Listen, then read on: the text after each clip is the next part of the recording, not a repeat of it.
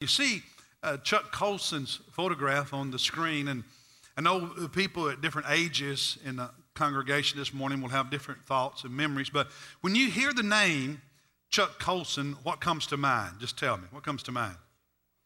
Watergate, Prison Fellowship International Ministry, Watergate. What else comes to mind when you hear the name Chuck Colson? You got to be louder than that. Change. Well, as you know, he was on staff with President Nixon, and got caught up in the Watergate scandal, and spent time in prison. But he also became a follower of Christ and started the Prison Fellowship Ministry. He's wrote more than 30 books, and some of you listened to his daily radio broadcast that he had for a number of years on about 1,400 radio stations, Breakpoint. Any of you ever listened to Breakpoint? And so, you know, you talk about living a life that was filled with a lot of different experiences. But let me tell you a couple things about Chuck Colson you may not know. He was the first person in his family to go to college. And he was one of three partners in a very successful law firm that made him a millionaire. And because of that, he developed relationships with some very influential and powerful people, and moved over into politics, and as you know, was the legal counsel to President Nixon for 4 years in the early 70s, and he was one who helped Nixon win his landslide re-election to the presidency in 1972. It was after that election and before the Watergate scandal broke that he was sitting in his office one day just feeling miserable. Wasn't happy. His office was adjacent to the president's office. I mean, you don't get closer to power than that. And he was sitting in his office thinking and asking himself all these questions he had never contemplated before, and he was just miserable. He was unsatisfied. He was unhappy, and a few weeks later, when the Watergate scandal broke, he visited a friend named Tom who lived in Boston that he hadn't seen in 4 or 5 years. And Tom was a successful businessman as well, and they were sitting in his office talking. And Colson noticed that there was something different about Tom. He just wasn't the same as he'd always been. And so he commented on it. And Tom informed Chuck Colson that he had accepted Jesus Christ as his Savior and committed his life to the Lord. And what's interesting, this was the very first time Chuck Colson had ever heard anyone use that language. And because he was an intelligent guy, he spent the next 3 months very passionately investigating that statement, accepting Jesus as Savior and committing your life to Jesus as Lord. And he investigated it, and after about 3 or 4 months, he visited Tom and was having dinner with him in his home. They talked that evening, and afterward, Colson went outside, got in his car, pulled out of the driveway, started to drive. He had to pull over. Couldn't see. He was crying so hard. I mean, the tears were blinding him, and sitting there on the side of the highway, sobbing like a baby, Chuck Colson gave his heart to Jesus Christ. And he experienced a radical transformation. My question to you is this: when was the last time you were so touched by Jesus Christ? The last time you were so moved by God in your life, you shed a tear? When was the last time you were worshiping Jesus, reading Scripture, serving Jesus, and it's like God just grabbed your heart and with His loving, powerful hand squeezed it, and the only response was moisture in your eye? And something profound happening in your heart and in your soul. When you read the Gospels, you'll discover very quickly that there were people around Jesus who cried.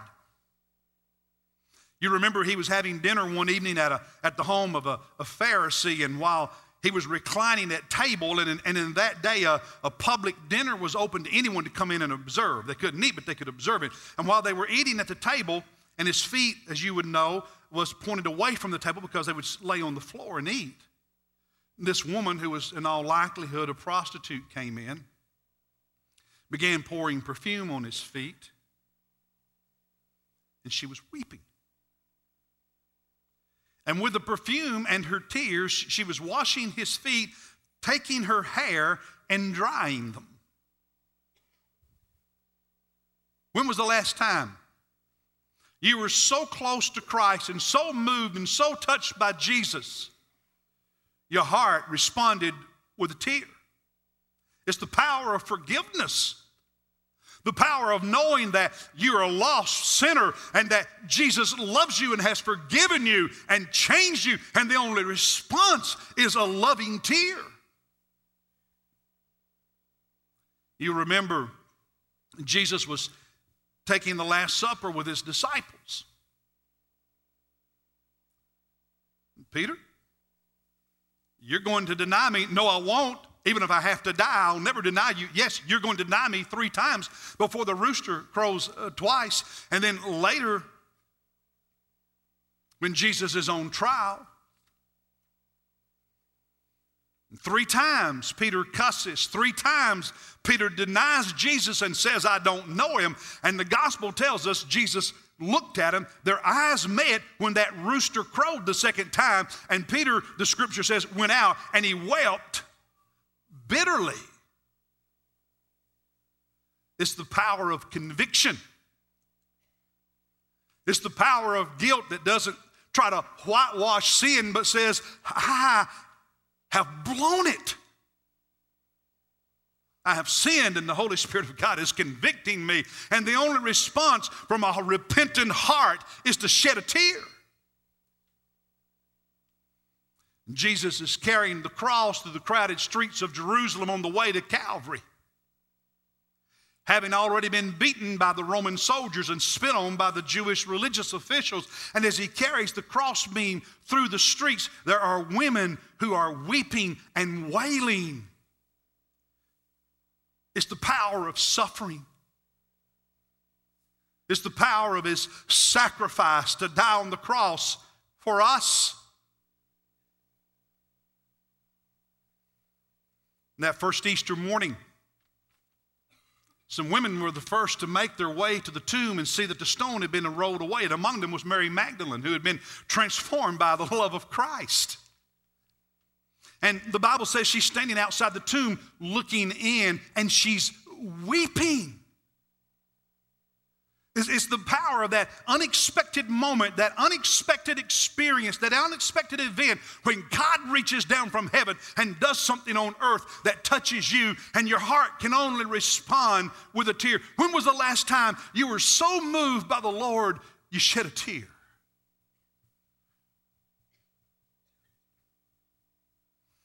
I remember sitting over here at our Christmas Eve service earlier this week. We were singing those carols, especially the last one, Silent Night, and hundreds of people standing with those candles lighted. And I can remember looking out and seeing some individuals with tears running down their cheeks, because in that moment, God had unexpectedly touched their heart. And the only response was to show it, not hide it. And again, I asked, when was the last time you were so touched by Jesus Christ you shed a tear? See, tears are a part of our emotional makeup. And that's especially true for the beautiful women in our midst today, right? You do know that science has shown that women are 5 times more likely to cry than men. We know that. Yes, there are exceptions, but we know that. But men do cry. It's a way for the body to release what we feel. It's natural. And to always force them down and to not let our emotions exist and be real is unnatural. Sometimes Tears speak to deep love. Sometimes they speak to compassion when we see someone in need and hurting. Sometimes they speak to sadness and loss. Sometimes they speak to such a happiness. And this week, I've seen a lot of tears. We had 3 deaths in our church family. I preached at 2 funerals. And those tears would not have been there without love. Sometimes love shows itself in tears. And you and I, as followers of Christ, are supposed to what? Love him. Look at these verses on the screen. Matthew 22:37, you shall love the Lord your God with all your heart, with all your soul, with all your mind. But you are to do what? What's the word? Love. We sometimes forget that being a follower of Christ is not about just a certain lifestyle, a certain belief system, a certain religious affiliation, a certain religious activity, a certain church membership, but that following Jesus Christ is a relationship. Relationship of faith and trust. I mean, you can't have a great marriage without trust and faith in each other, can you? A relationship of love and emotion and heart. That's part of my love for my wife and her love for me and the love you have for those in your family and they have for you. It's also part of our relationship with Christ. It's a relationship of love and heart. And we feel. And there are times we show it. There's a reason he said, love the Lord your God with all your heart, not just your mind,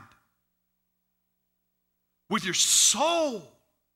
How many of you have ever said to a woman or a man, I love you with everything I am. I love you with all my heart. I love you with my total being.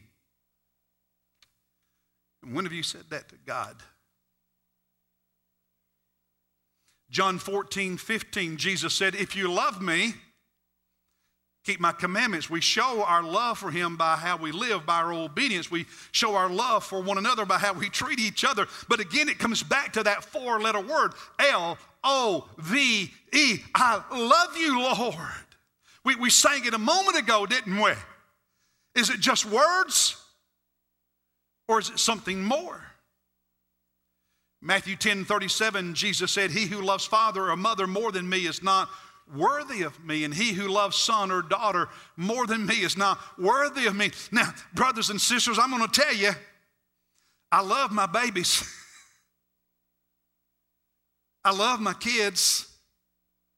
I love those grandbabies. And what Jesus is saying, that's great. You should love me the same way.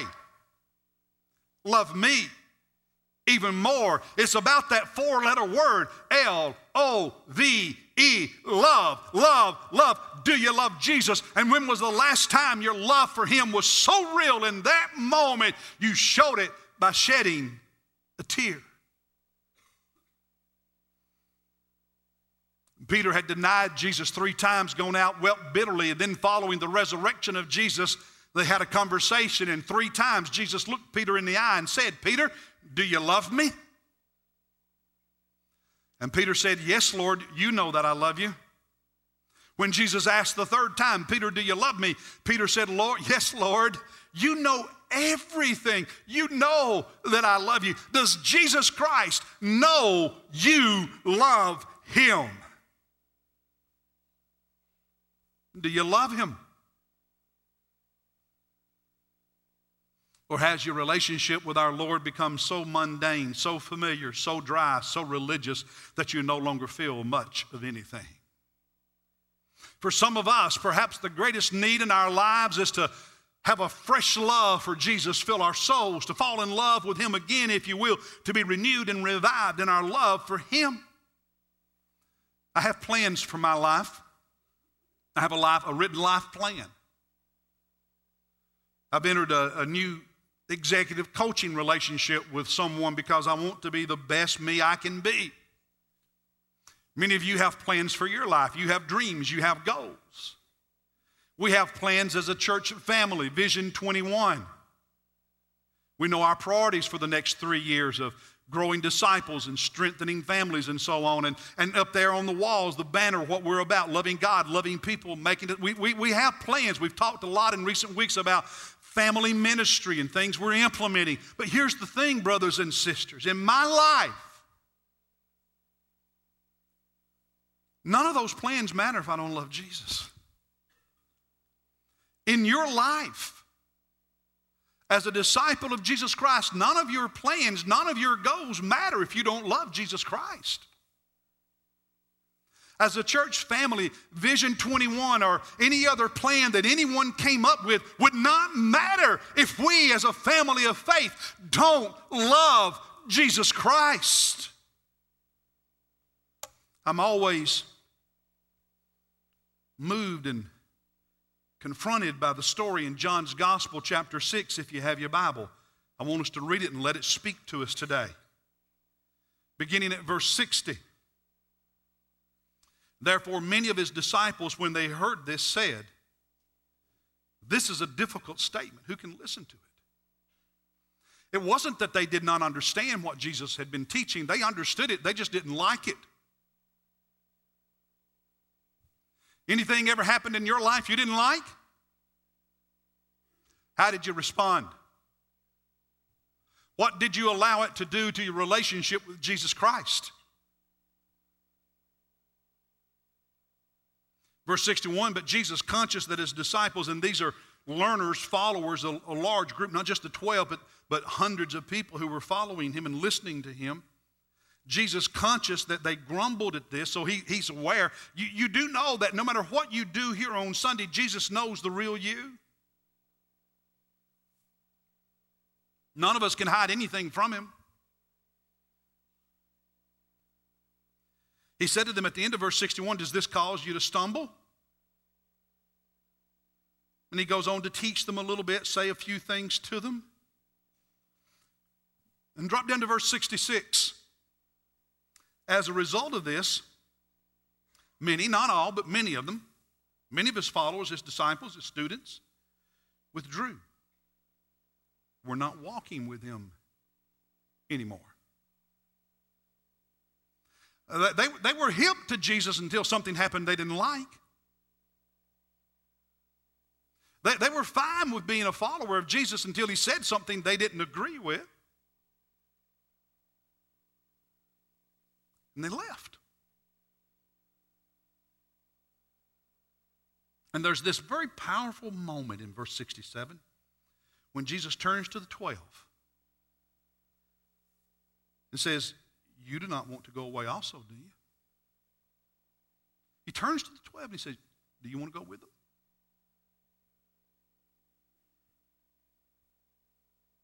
"Are you going to leave me as well?" And Peter, speaking for the 12, answered in verse 68, "Lord, to whom shall we go? You have the words of eternal life. We have believed and come to know that you are the Holy One of God." You see, a lot of times in life, we don't pick up and run away. We don't pick up and just abandon Jesus.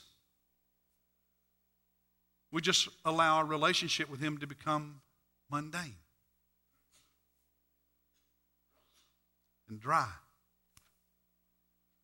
and routine without heart, without emotion, without passion, without tears. In the book of Revelation, Jesus said he wants us to be hot. And he'd rather us be hot than lukewarm. In fact, he'd rather us be cold than lukewarm.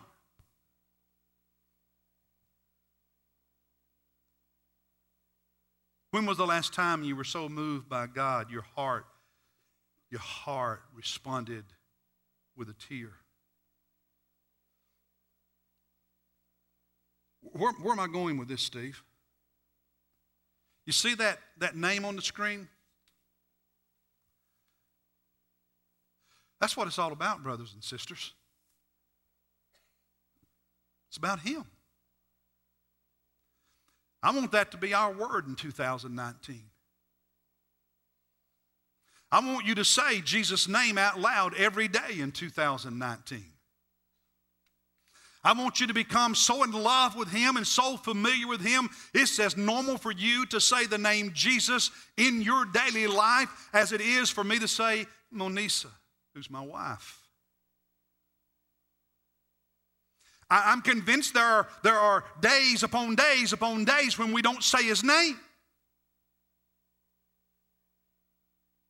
I'm convinced there are Sundays we show up at church and never use His name, never say His name, never speak His name. And I want to challenge each of us this coming year to learn to love Him so much we just talk about Him. We say His name every day and we celebrate His name every Lord's Day. I'm going to ask us to memorize one Bible verse a month as a church family that focuses on Jesus Christ. And in January, the verse is going to be the one that's now on the screen, Colossians 3:17. Whatever you do in word or deed, do all in the name of the Lord, giving thanks through Him to God the Father. Are you ready to get started in practice? I want you to stand up. Go ahead. Stand up right now. Some of you are saying, I can't memorize it. Well, that's why I'm only giving you one verse a month. You can do that. And each of these verses will have His name in them. And I'll tell you something, if you practice, if you work every day memorizing these verses and reflecting on them and praying on them, Jesus, Jesus, Jesus is going to speak to your heart. Say it with me. Whatever you do in word or deed, do all in the name of the Lord Jesus, giving thanks through Him to God the Father. Let's say it again. Whatever you do in word or deed, do all in the name of the Lord Jesus. Amen. Thank you, and you can be seated. Now jot that down and work on memorizing that verse this month. We're going to quote it every Sunday. One thing God put on my heart a few months ago. I've never done this before. Every sermon I preach in 2019. Don't know what that was.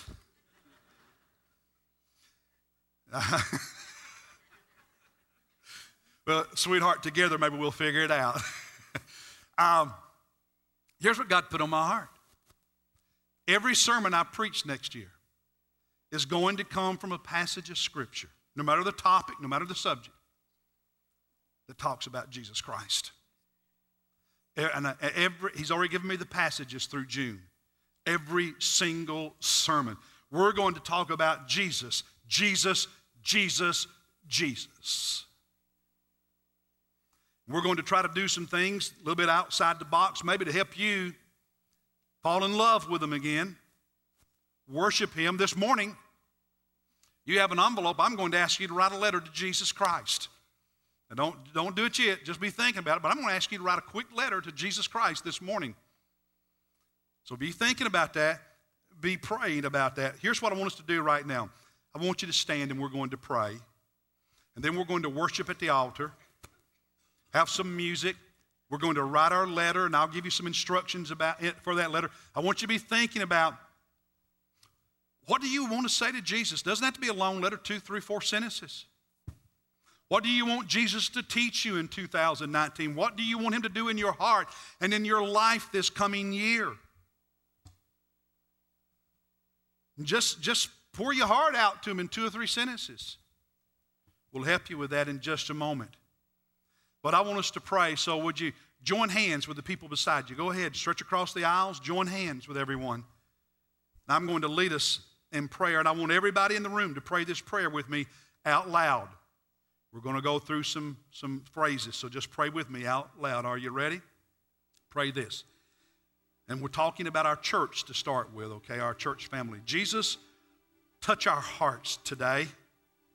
Pray it out loud, church. Jesus, touch our hearts today. Jesus, touch our hearts this coming year. Jesus, move in our lives in a fresh way.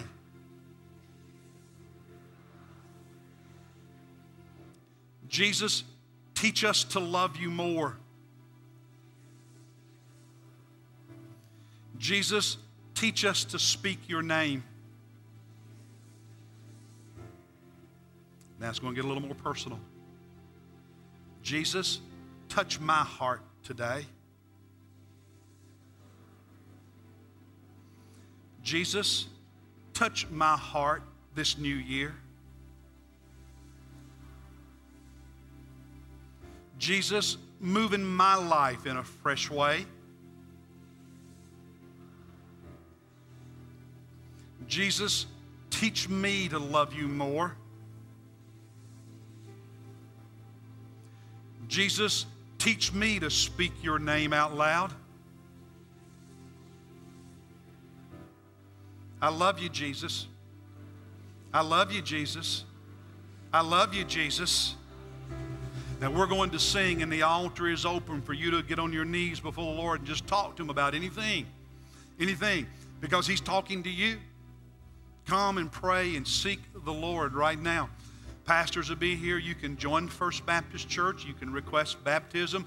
Most importantly, if you're not following Jesus, today can be the day you start following him. It can be the day you give your life to Jesus and become a follower, just like Chuck Colson. Pulled over to the side of the road and through tears, accepted Christ as his Lord and committed his life to Jesus and was changed and did a lot of good in the decades that followed. This could be the day you become a new you. So let's sing this hymn, and pastors are here at the front, and you come make your decision for the Lord right now, and then we'll continue worship. Come on, quickly, while we sing.